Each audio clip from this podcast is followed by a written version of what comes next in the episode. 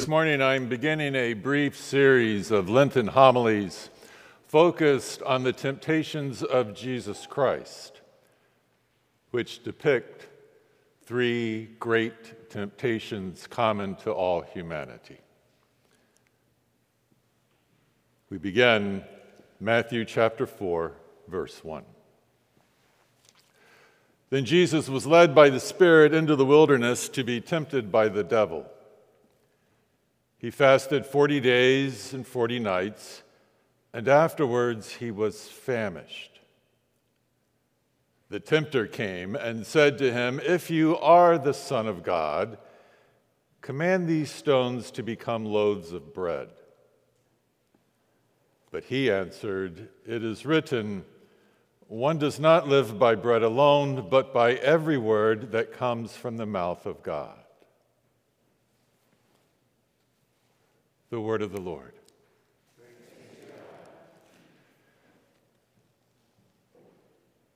In these moments, we ask, O oh God, that you would open our hearts to your word, that we might be transformed by them closer into the image of the Word made flesh, Jesus Christ. Amen. Our text begins by telling us that after his baptism, Jesus was led by the Spirit out into the wilderness where he was tempted. Here we find further evidence of the role of the Holy Spirit in the incarnation. Earlier, Matthew told us that when Jesus was conceived in Mary's womb, it was from the Holy Spirit. And when Jesus identified with us in his baptism, the Spirit descended upon him in the form of a dove. And he heard a voice from heaven saying, This is my Son, the beloved, with whom I am well pleased. It's very significant that Jesus does not receive this designation of being the beloved of God until he identifies with us in his baptism. In an identification that is so total and complete that we have to hear heaven's declaration that all creation is the beloved of God that has been found in Jesus Christ. And then the Spirit leads Jesus out into the wilderness where he is tempted as we are. Do you see? Through the conception, through the baptism, through the temptation, the Holy Spirit is driving the incarnation deeper and deeper. The Son of God was born as one of us, baptized as one of us tempted as one of us. After fasting in this wilderness for 40 days, the text tells us that Jesus was famished.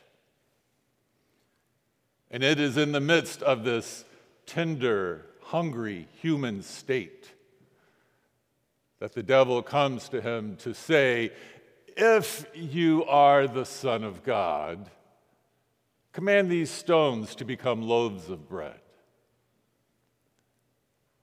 It was as if the devil was saying, If you are so beloved, you shouldn't be hungry.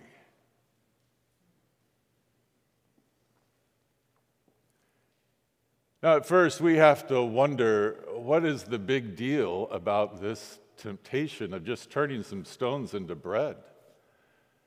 It had been 40 days of fasting. Jesus was really hungry. And certainly there is nothing wrong with eating. In fact, we were commanded to eat of the fruit of the gardens. And later in his ministry, Jesus feeds thousands of people. So, why does this even rank as one of the great temptations of humanity?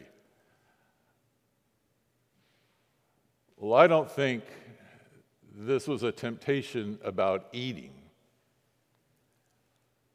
I think it is a temptation not to be hungry.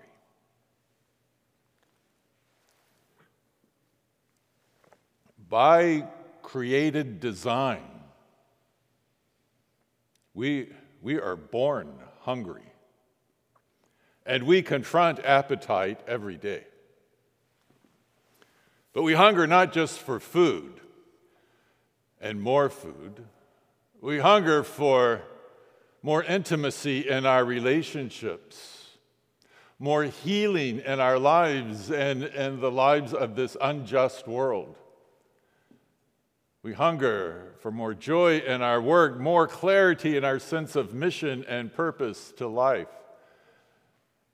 But no matter how much of these blessings we receive, we are never full for long. The hunger always returns. And this insatiability confronts us with a choice. And we face this choice every day of our lives. Will we choose to live by our appetites, or will we choose to live by the faithfulness of God? And can the faithfulness of God be limited to providing that which we crave?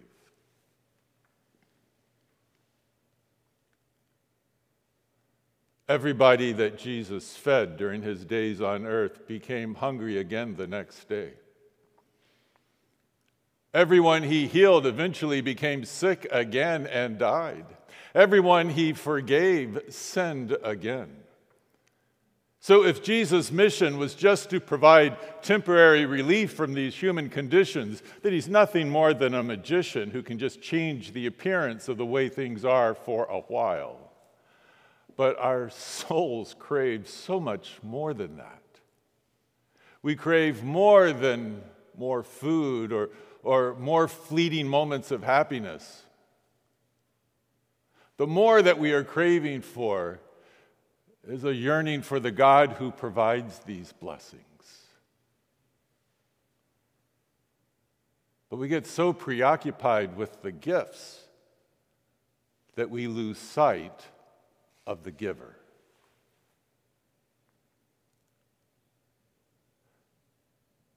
So Jesus responded to this temptation by saying, It is written, one does not live by bread alone, but by every word that comes from the mouth of God.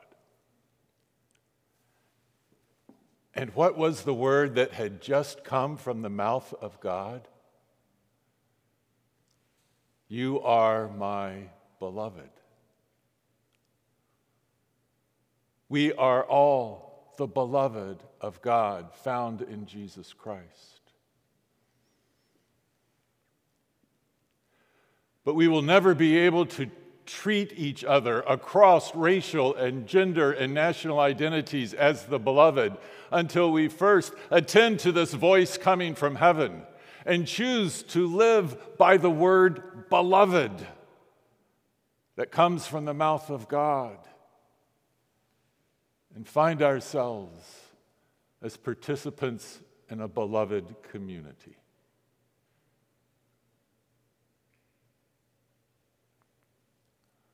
So when we pray, give us our daily bread.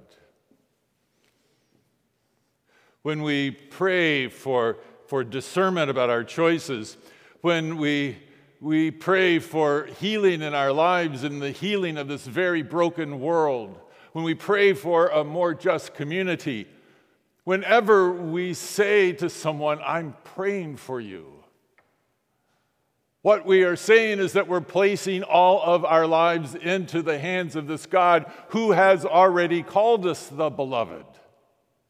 But the very act of that praying renews our belief in our identity as the people who live under these words from heaven that we are the beloved. And that transforms our lives, making us agents of God's love to the neighbor, all the neighbors.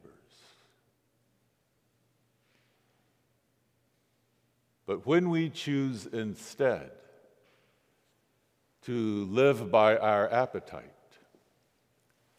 we inevitably end up taking our neighbor's bread.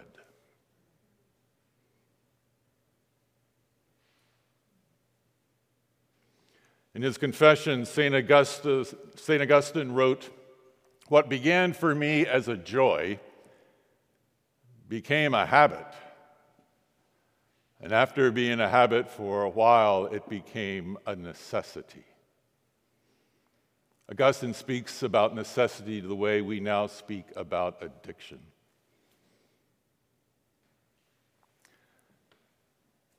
The eating of bread is supposed to be a joy.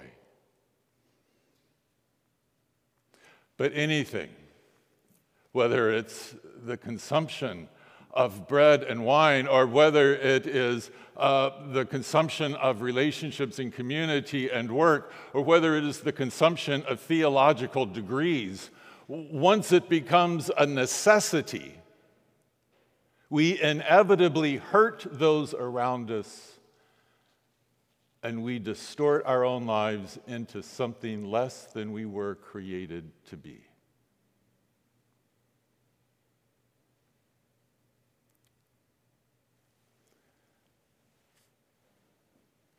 Compared to the rest of the world, most of us already have so much. But for all of us, there is still something missing.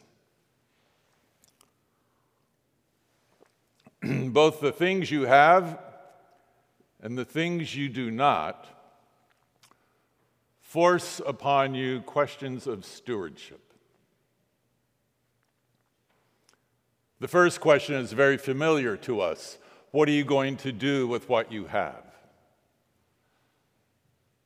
But the second question is much more difficult. What are you going to do about what you do not have?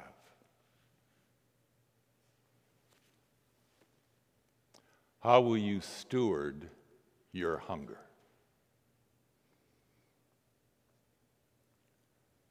For the sake of your soul, for the sake of the hungry souls around you,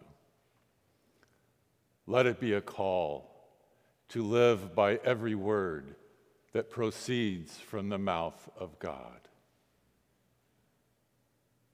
especially the word beloved.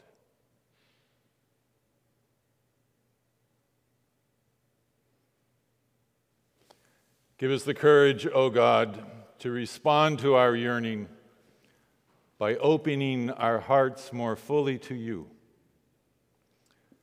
that we there might discover your heart for the world that in Christ Jesus you were dying to love. Amen.